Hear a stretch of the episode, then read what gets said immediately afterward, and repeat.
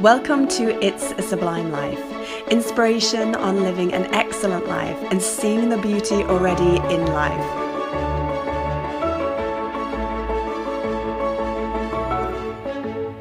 You can find It's a Sublime Life on most social media platforms.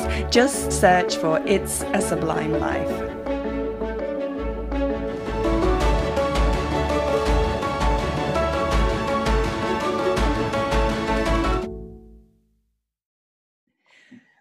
Welcome to It's a Sublime Life. I'm your host, Hayley. Uh, we have today uh, Dr. Jason Spendelow, uh, who's a clinical psychologist and coach. Uh, you do your work online and in person, in groups, I think I've read as well, workshops that you do. Um, now, I've had a look over your website and um, LinkedIn profile um, we've only spoken before for just a couple of minutes and a couple of emails to and fro in. Um, but I think what really stands out about yourself is your kindness, compassion, consideration. I'll just read one of your your clients' um, uh, sort of quotes that uh, you use on your website. Jason knows his stuff. He's also one of the nicest, warmest people I've ever met uh, the tools he taught me really work. I think I feel like you're just this comfortable blanket. And uh, if I was your client, we would just, you know, I'd sit there in my blanket and we'd just work things out together. So that's what impression I get. Um, did you always know that this is what you wanted to be? Because it seems to so well suit your personality. Yeah, I'm not sure really. I, I think we when I went through university, I, I started off doing economics as, as a major. And after my first year of university, I thought, okay, this isn't quite right. So I was I, I'd thrown in a first year undergraduate psychology paper into my degree, and I thought, okay, let's do a bit more psychology. And, and I, I, think just over time, I gravitated more and more in that direction. Um, and I, I once I did my master's degree, um, then I was thinking very seriously about clinical training and um, I thought I'd just kind of go for it uh, and see if I got in. I applied to a program back in New Zealand where I trained. Um, yeah, and I, and I got in, and so things just kind of kept moving in that direction, um, rather than having a kind of a moment and kind of an aha moment where I thought, okay, this is what I want to do for a job. I think yeah. I just kind of keep going. Yeah. Yeah. Yeah. Okay. Um, and of course, clinical psychologist. Um, it's um, a lot more training, for example, than um, a counsellor, isn't it? It's it's you've done nine years of, of training. Um, and am I right in thinking also that a clinical psychologist, there's a difference between a clinical psychologist and a straightforward psychologist? Yeah, I mean, there's lots of different kind of flavors of psychologists. Um, you can have developmental psychologists or um, organizational psychologists, and then you have clinical psychologists. So yeah, pr- professionally speaking, um, each psychologist has their kind of branch or the area of speciality. And for clinical psychologists, and most part, it's, it's kind of using psychological theory and techniques to help people who have um, mental health and uh, physical health uh, problems. Um, but you mm. see clinical psychologists appearing in, in, in, other fields as well, like in the criminal justice sphere, so trying okay. to reduce recidivism, for example. So, um, clinical psychology has been applied to a number of different contexts okay. um, away from the original kind of area of looking at treating uh, mental health and psychological uh, problems. Okay. Um, and you have shown dedication because you went on to do a PhD. You have published in several international peer review academic journals got 20 years experience working with clients in uh, the public private and corporate organizations. Uh, so you really have gone on you've continued your, your education your training um, and that's reflected because you're in a member of several professional bodies um, uk health and care professionals council the british Psychology, psychological society the international society for coaching psychology there's a lot there and um, it says it goes into more about what you've been trained in as well and I would say quite a lot of people would have heard of most of these things, but you're trained in cognitive behavioral therapy, uh, mindfulness, acceptance and commitment theory. Uh, and others, it says. I know I've underlined something else which I hadn't heard of before, so we'll, um, I'll find out about what that that is because uh, that's in, intrigued me. Um, I wonder if I can find it now. What does it say? It says something compassionate, something, something. Oh, compassion focused therapy. Yes, that is. I thought, well, I've not heard of that. That is one I've not heard of before. Maybe you could just briefly explain what each of those uh, is. Sure. Yeah. I, I mean, in, in, a nutshell, we, we, have a number of different um, approaches to treating or looking to address um, all sorts of kind of psychological and, and, and, medical issues, behavioral problems, that sort of thing. And so what, what you're talking about, there's these different kind of schools or different kind of approaches to intervening with these issues and, and that they're based on certain assumptions, different assumptions often, and have um, um, different kind of techniques to practically actually use with people to, to um, help help them with their difficulties or achieve their goals. So a, a lot of people have heard of CBT or cognitive behavior therapy. Yeah. Um, that's really common one, and a, a, lot of clinical psychologists and other other kind of therapists, um, you know, particularly in the UK and um, um, other countries, are, are, trained in CBT. Um, so basically, it's a way of addressing problems that says um, your thoughts are quite important um, to um, you know psychological and emotional problems you have, um, as well as other things. But um, that's one of the key kind of distinguishing characteristics of CBT. It's looking at the role of thoughts and how we can identify kind of problematic or inaccurate thoughts um, and then respond to them um, in, in, an effective, kind of more um, positive way, adaptive way. Yeah. Mm. Uh, and so you, have got a mindfulness, which has been very popular in recent years, and a lot of people have heard about mindfulness as well. Um, and, and, I think there's um, similarities between mindfulness and acceptance and commitment therapy or ACT that you mm-hmm. mentioned. Um, and in contrast to CBT, they'll approach kind of thoughts in a different way, saying instead of tackling and trying to modify thoughts head on, let, let's just kind of step back and kind of observe them and kind of unhook from them um, uh, as so we don't get tied up in unhelpful responses to those thoughts when they happen. Um, um, acceptance and commitment therapy also works on slightly different kind of theory or assumptions about why people develop psychological problems um, compared, you know, compared to CBT. So you've got some, you know, similarities and differences between a lot of these major um, approaches. But um, along with you know other clinical psychologists tend to focus on approaches that have some kind of evidence base or some you know scientific kind of support for their effectiveness um, and that, and that's certainly something we try and um, use in, in the flexible man project as well okay and what was that last thing i was compassionate what what was it sorry compassion focused therapy what was that one yeah. yeah. what was that one yeah, yeah. Well, um, compassion focused therapy is something um, I've got a lot of value out of using, and so I've coupled my colleagues like um, Matt Beedman, who's my um, flexible masculinity co founder.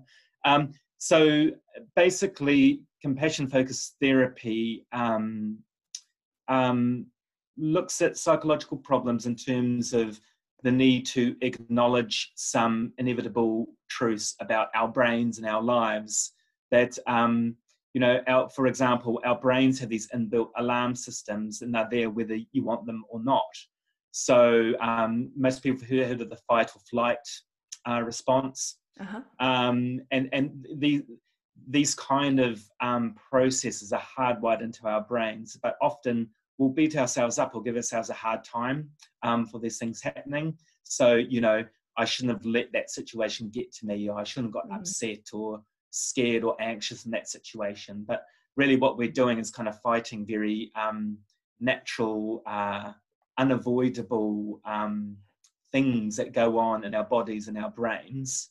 Uh, and, and, so, this is one of the, the, the useful things about compassion focused therapy. It's getting people to kind of acknowledge the fact that, hey, these things are inevitable. So yeah. you need to kind of go easy on yourself um, because it's kind of a waste of your energy to fight or disagree or beat yourself up for something that is going to happen whether you like it or not.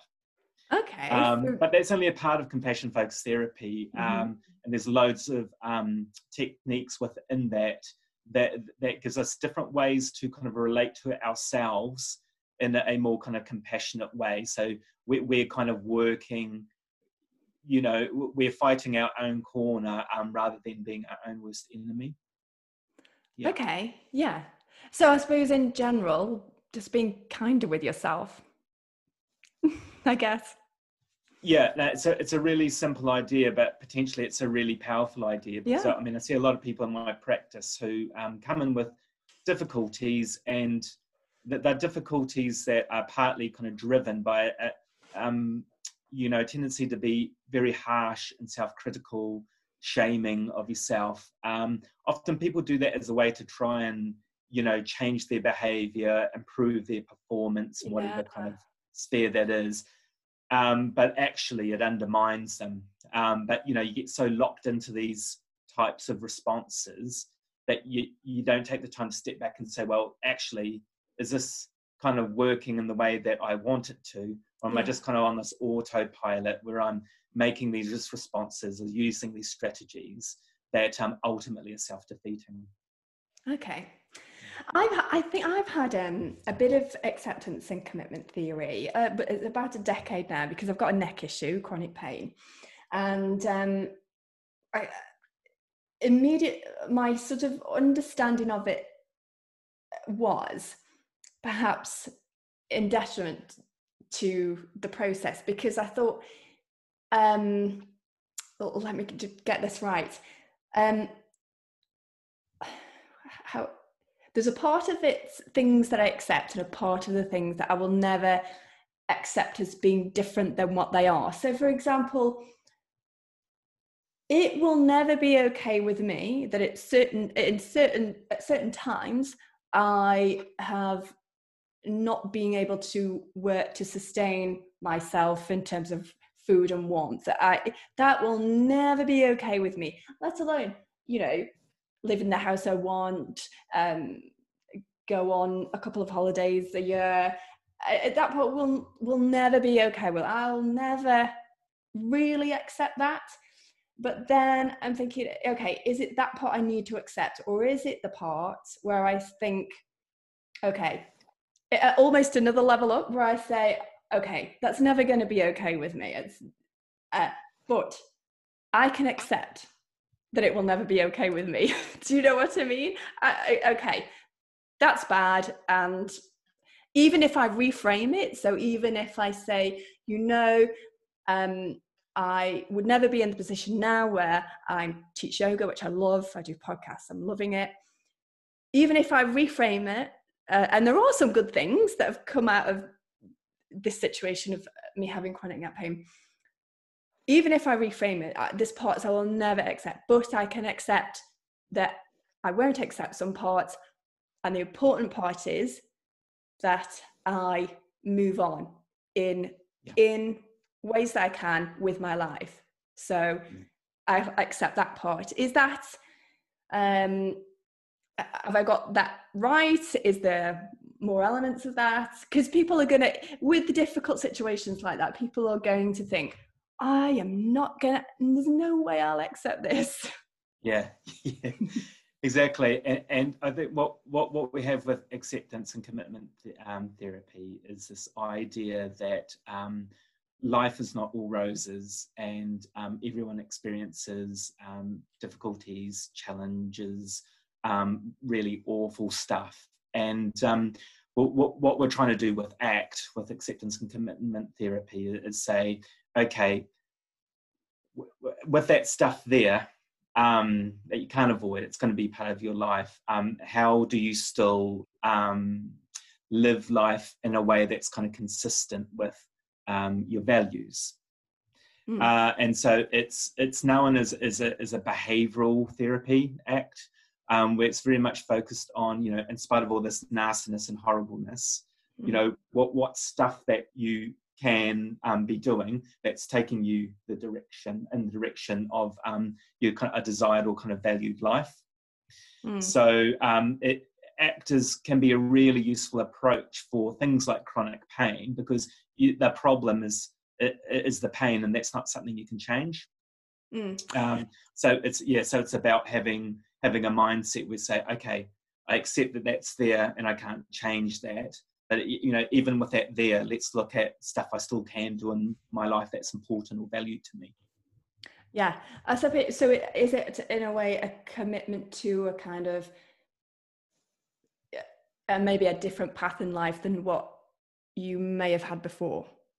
Is that yeah it, it, it's com- commitment to that kind of um, goals values based behavior uh-huh. So it's okay. kind of not losing sight of the fact that I have these values, these things are important to me in life, and no matter what nastiness is going on, um, you know, how how can I still move towards those um, those values or um, have those values based um, behaviors as part of my life? Okay. Yeah. Lovely, lovely. Um, and you say you support to clients uh, facing challenges in two broad areas. So uh, general psychological and, and mental health issues.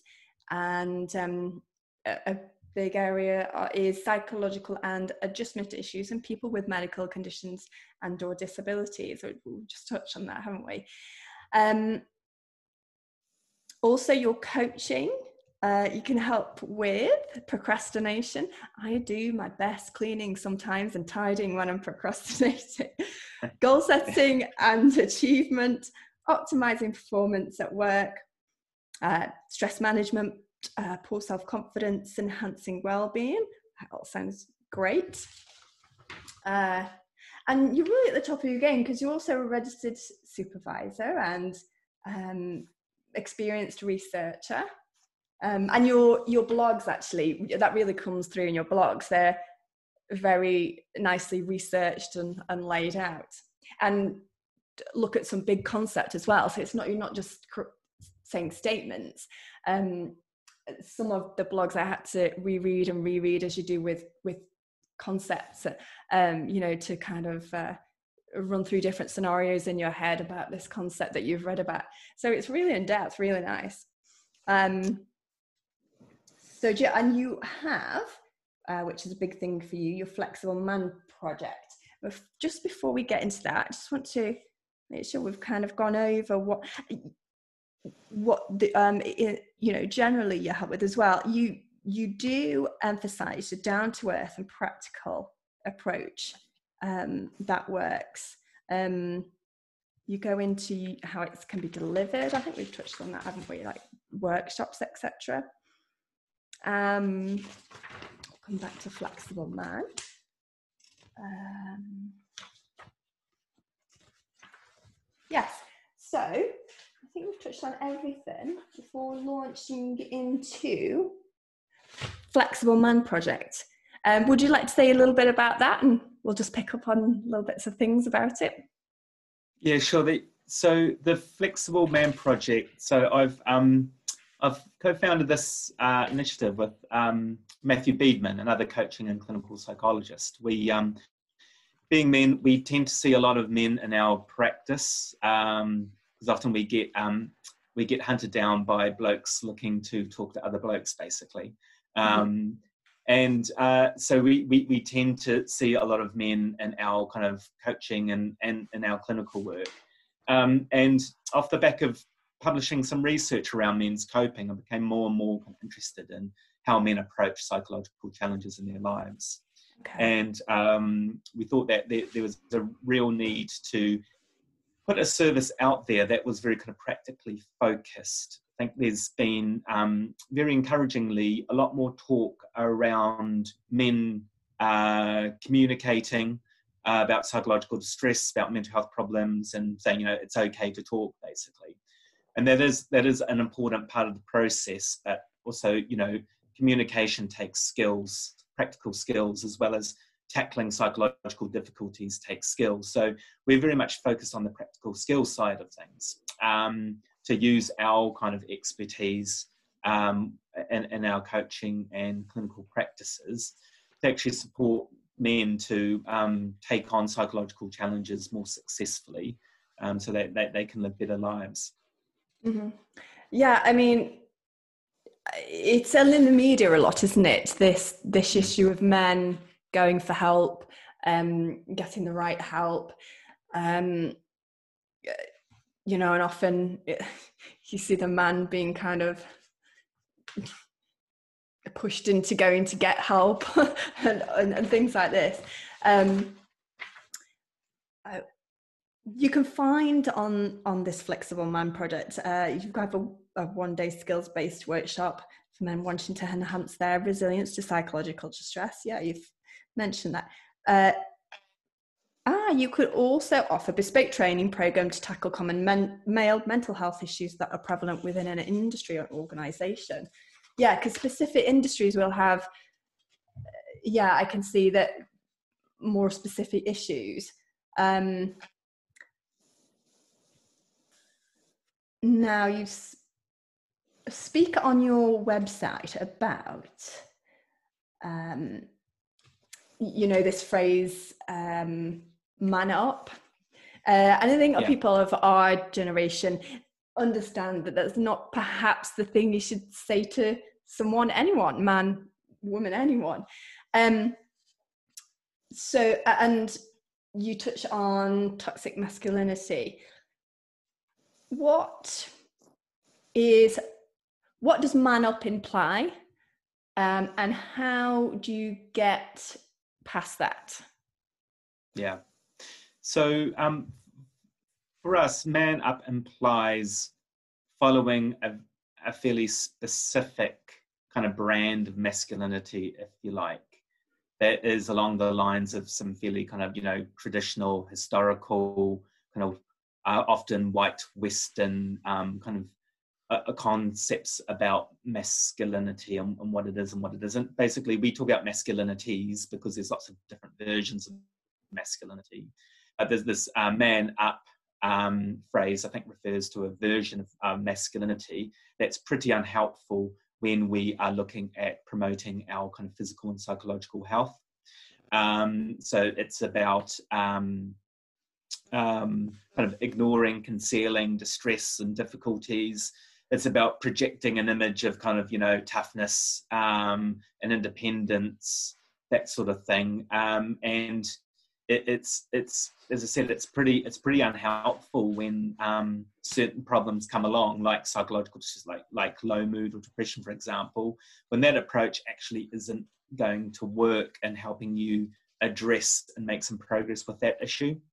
Um, so, in terms of overcoming like a, a man up brand of masculinity, what what we do with Flexible Man Project is say you know there's no real right or wrong way to kind of um, do masculinity or kind of represent masculinity.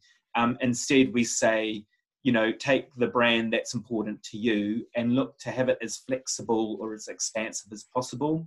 So we might take a characteristic like um, bravery for example if that's particularly important to you and your own kind of brand or um, conceptualization of masculinity. And we say, well, let's take bravery and think about all the different ways in which that can be kind of displayed or exhibited as a bloke.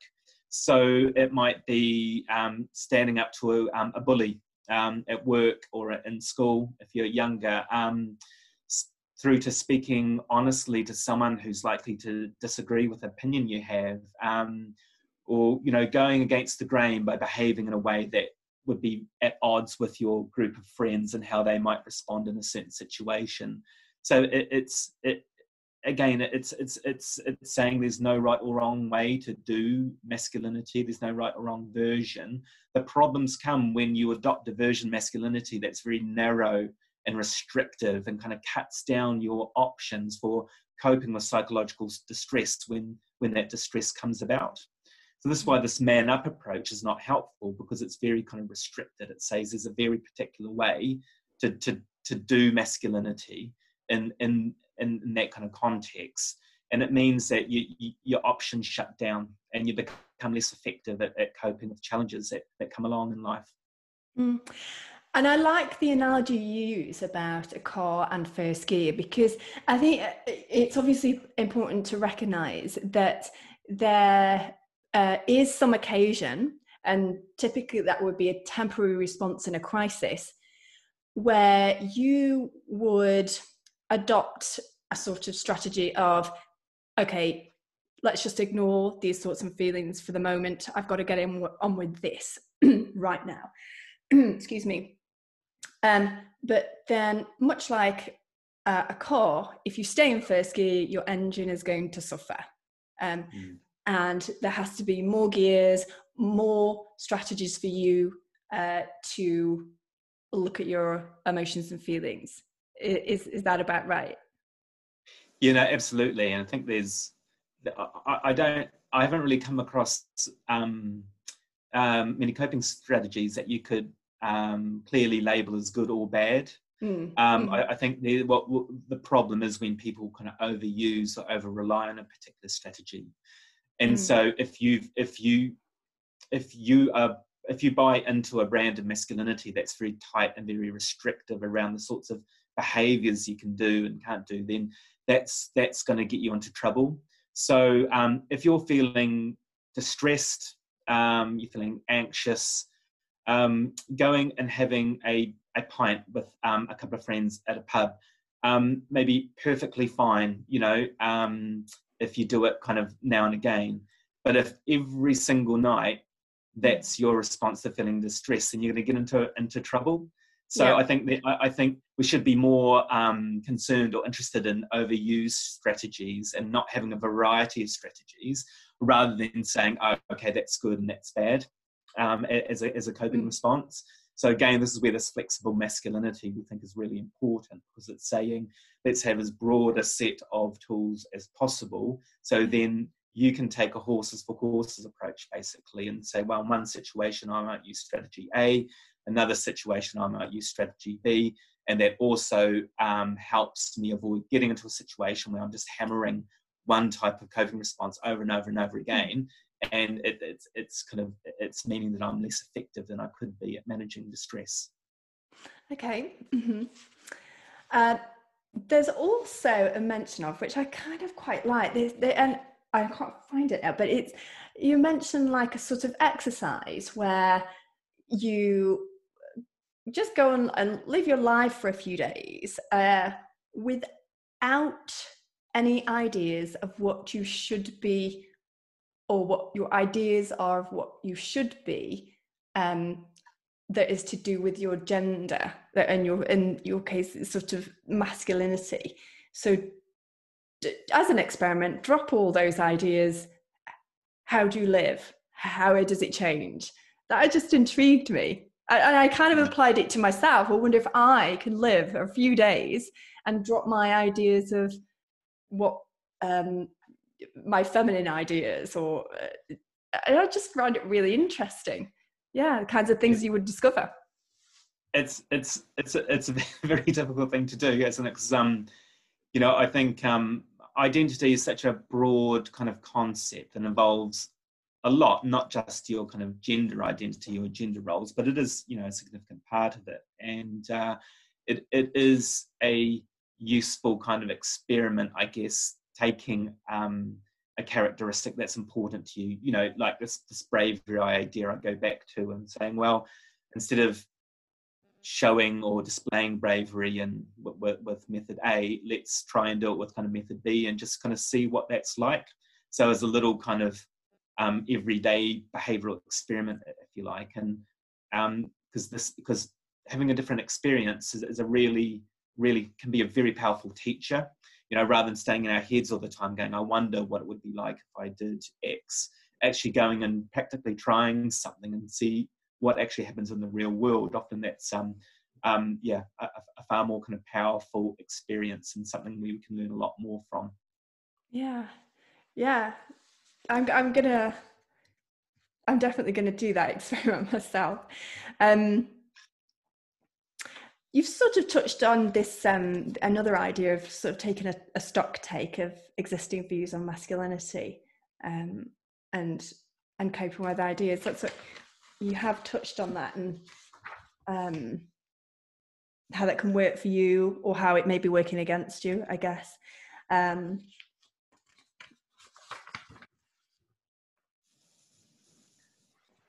the other the, now the there was a blog that i um, thought was quite interesting um, and it touches on what I, I was saying before about um, a, a sort of getting a man in through the doors to help him in the first place, maybe. Um, and they perhaps typically don't like to ask for help. Um, and you were talking about the two words uh, stress and depression and how you okay. would how you would use different words perhaps uh, to sort of uh, get a man in through the door to, to, to that help stage. And I read this and immediately knew what what you were saying, even though it doesn't actually say in black and white in the blog. Um, just because, uh, uh, I mean, obviously, stress and depression are literally mean just two different things but it wasn't that you were talking about. You were talking about what goes around the word stress and around the word depression and this is what our, my interpretation is that you would probably use the word stress talk about stress to a, a man uh, rather than depression because to me Stress is more of a powerful word. It means I might be important. I've got a lot of things to do. Um, there's only me who can do them. Um, I it's it's also an external thing to me that I perhaps need to take control of. Uh, so it's a very much more powerful word for one to think about oneself having in as opposed to depression because now to me that word has more of a um, meaning of um, my inner self. I'm not tackling something going on with inside myself. I must be weak. Uh, how can I uh, tackle this? It must be my fault. And also, it, it, so it's not an external thing, it's within you, it's your fault. Um, and I thought it was really, really interesting, really, really interesting. And it's also, I found it really interesting that I had picked that up so quickly. And then I thought, uh, have, has this sort of toxic masculinity kind of spread not throughout men, but throughout women? That's what I, I kind of thought, is this what's going on within me that I think that? Um, is it society? What well, maybe or is it to do with just my personality? Maybe i'm just that way more more inclined. Um or there was a third thing i thought about um or, or could it be that in the past i've simply been more stressed than depressed?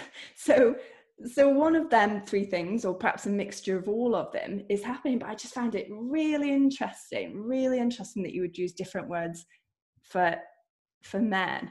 Do you want to expand on that? And and i think you did mention you know as soon as you come in as they come in to help um you start perhaps using the more accurate words.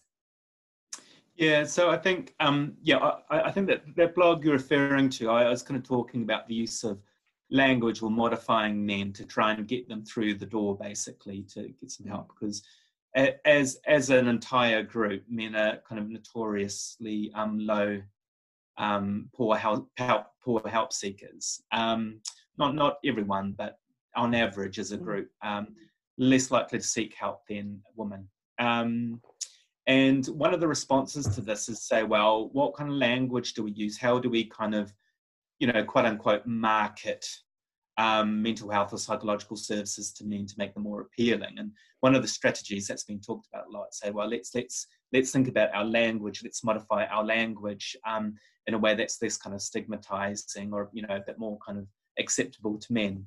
But I think there's there's a trap there. Um, um, if we start to modify, we say on the one hand it's okay to talk, but on the other hand, service providers of various kinds of saying uh, are being seen to modify or try and soften the language, then I, I think you, you, you, could be sending very conflicting messages there.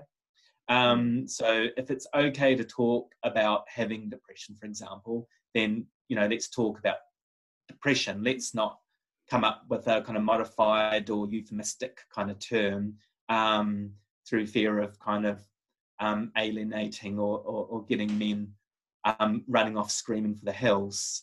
I, I think um, you know it, it, needs to be used quite carefully um, and certainly not in a way where you might risk um, confusing men by saying, on the one hand, you must talk, why won't you talk?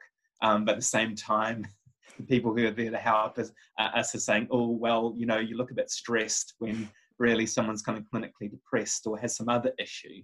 So mm. I, I think it's important to think about that um, um, and and talk about where the the boundary lies or what's what's um, a seemingly good balance between the two.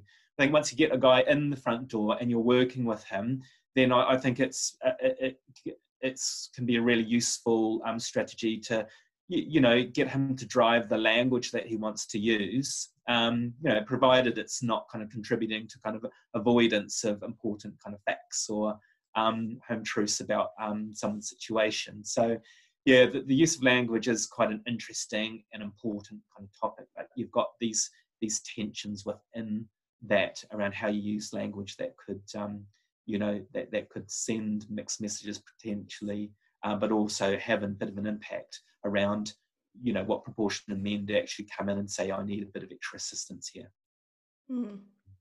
and would you would you say that um and perhaps this isn't something you've you've thought about before because your maybe your focus is on the flexible man project and coming at it from that angle but yeah, because it really made me think uh, oh is this i don't know uh, idea of masculinity reaching us uh, women uh, in a in a similar way? Particularly I, I thought because i thought about the roles of or typical roles of gender changing and the women are now more you know of them are going out to work, more of them are being the uh, primary breadwinner. And I just thought, is that, uh, is it, are women kind of being affected in this way, do you think? Or? Yeah, yeah.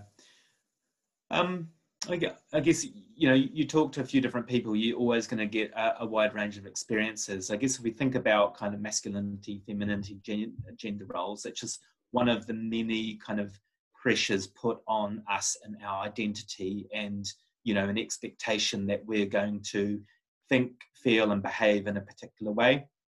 Um, so um, gender roles is just one example of that. So you know we talk a lot about masculinities and flexible man project, but for men as well as for women, there, there, there are other there are other factors that are going to um, place pressure on you to you know be a, a certain person or, or, have a certain role in life. So I think regardless of whether you're a man or a woman, you know, um, no matter what kind of situation you find yourself in life, there, there's going to be expectations and kind of pressures to live your life in a certain way. Um, and they come from various sources. So, mm. um, and, and, over time, I think these expectations and influences change, don't they? And um, the mm. goalposts kind of keep moving. And I think while it's been good to try and um, tell men, you know, um, it's okay to talk. Um, times are changing. We're not like the previous, you know, our parents' generation. That's all well and good, but it just means that you know what what we're kind of supposed to be seems to keep kind of changing. Um, so that's why I think kind of flexibility is a really good kind of concept to to, to um, use in life because it's it's not about you should be this. It's about you know have a, a variety of different kind of strategies, have an open and kind of critical mind, and you know don't don't be afraid to um, change your approach, change how you perceive things over time because that's the reality of life that uh, life changes and, and, the way we kind of view people and expectations we have within society are, are, are always evolving. Yeah and do you know another thing that sort of popped up in my mind as I, uh, I was reading some uh, some of your blogs is that, that I, I wonder if um, a higher level of uh, challenge is there for different classes or for different way uh, di- different sets of people perhaps with a lower amount of m- money. Uh, and i say this because we were talking earlier about first gear and would a person adopt more of the of a first gear approach if that person thought that or knew that they couldn't have time off work to, to deal with the issues effectively because they need to put food on the table. They you know they or they can't afford to access the correct help or uh, to, to work through these things. Um, so they're operating more in a sort of crisis mode for more of the time. Do you think that or do you, any evidence yeah, no, I think there's lots of um, circumstances in life where we feel kind of constrained or forced into a certain course of action or a mm. certain way of approaching life or dealing with difficulties, sources of stress, that sort of thing. I mean, I have I've quite a bit of experience as um, a carer, and um, I think that um, when times were tough and overwhelming, you know, I was often telling myself, I have no choice but to kind of keep going. I can't let this get to me. I can't get too emotional. I can't kind of get upset. So I think we're often placed in life circumstances where there's real pressure or kind of expectation, whether it's imposed by ourselves or by others, um, to to respond or act in a certain way. Mm. Uh, it's, it's, yeah, I, I, think that's that, that's mm. definitely something that ev- everyone can relate to. Yeah, yeah. Um, there's a quite a few i was getting um you know really uh, into all, all your blogs. I, I recommend uh, go and have a look at uh, your, your blogs. Um we've spoken about man up and about those emotional signals and they can be helpful to stop or change what you're doing or steer in a different way maybe. Um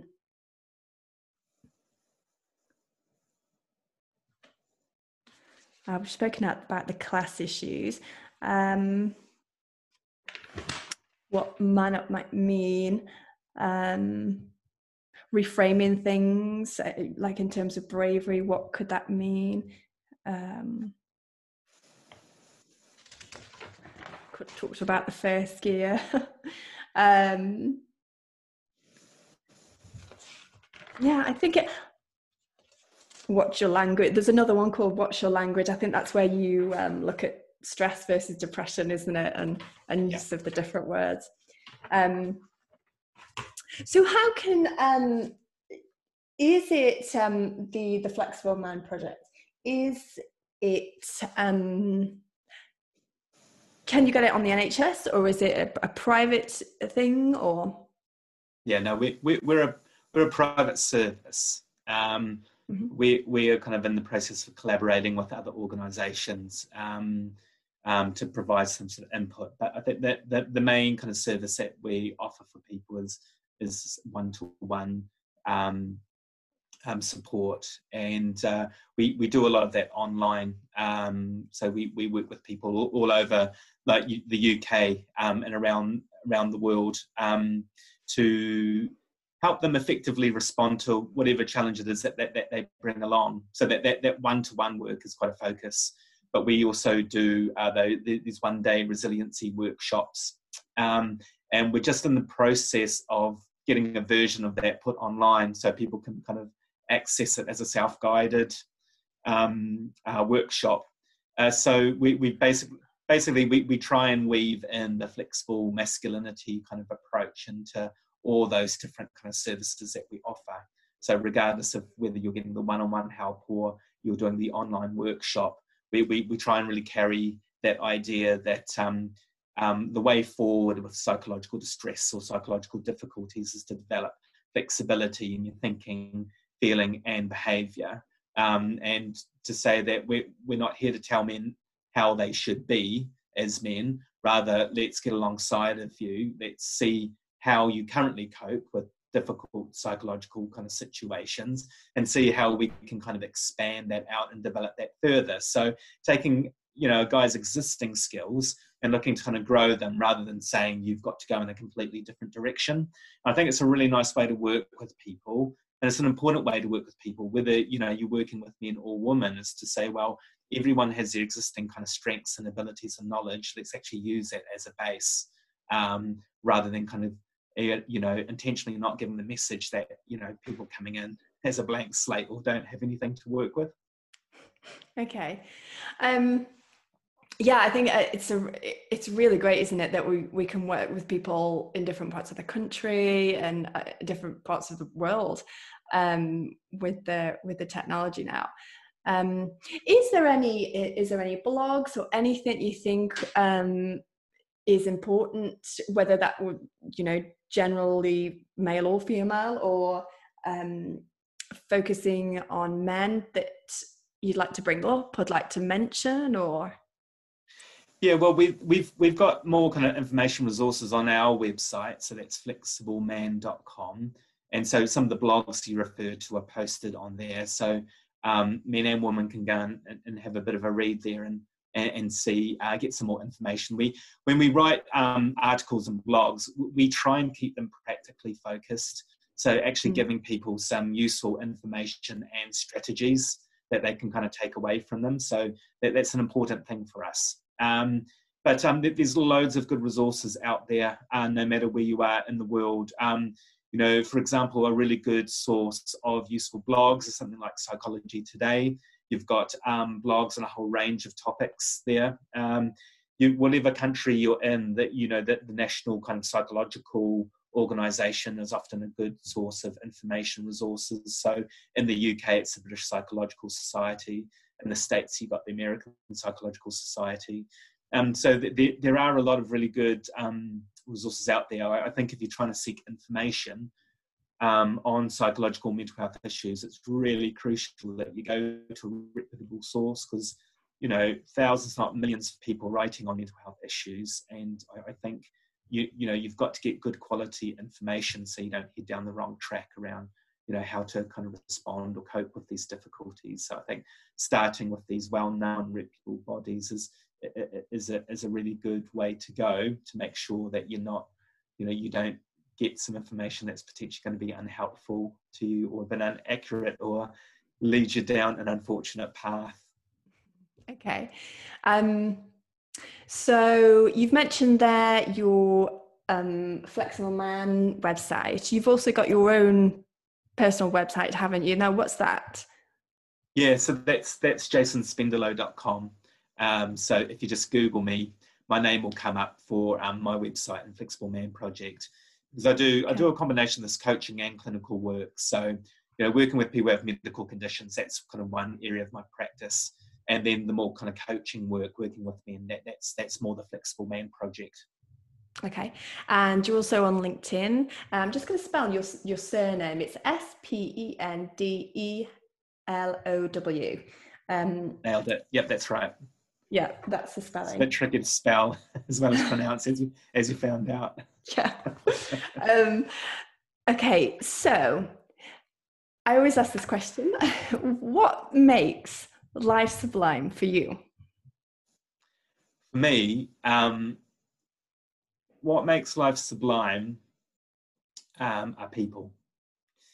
And uh, I'm very lucky to have some wonderful friends and family. And, you know, if I, I think about the best moments in my life, um, they've always been, you know, with people or having experience with, you know, loved ones or, or people who are kind of precious to me. So um, I'm incredibly spoiled, incredibly lucky in my life. So uh, it's really, for me, it's about people. And that's what makes my life particularly sublime. Ah, that's beautiful. That's beautiful. That's really a really nice ending. I've I've absolutely loved speaking to you, and I've loved looking through your websites and your blogs. Um, so if for it's a sublime life, we are on most social media platforms. We're now on YouTube because it's these podcasts uh, are being started to be uh, visually recorded as well. So you can hit subscribe, and I think you have to hit a bell thing to to for it to send you a note when a new one comes up. So you can do that. Um, but yeah, thank you so much. Um, I'm sure I'll speak to you again at some point in the future. Uh, thank you, and uh, see everybody next time. Yeah, thanks very much for having me, Haley. Thank you.